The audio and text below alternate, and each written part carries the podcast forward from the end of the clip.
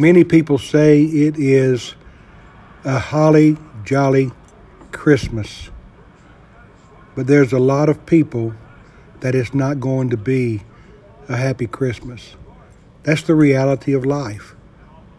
But we must understand that if we are blessed, then we need to bless someone else.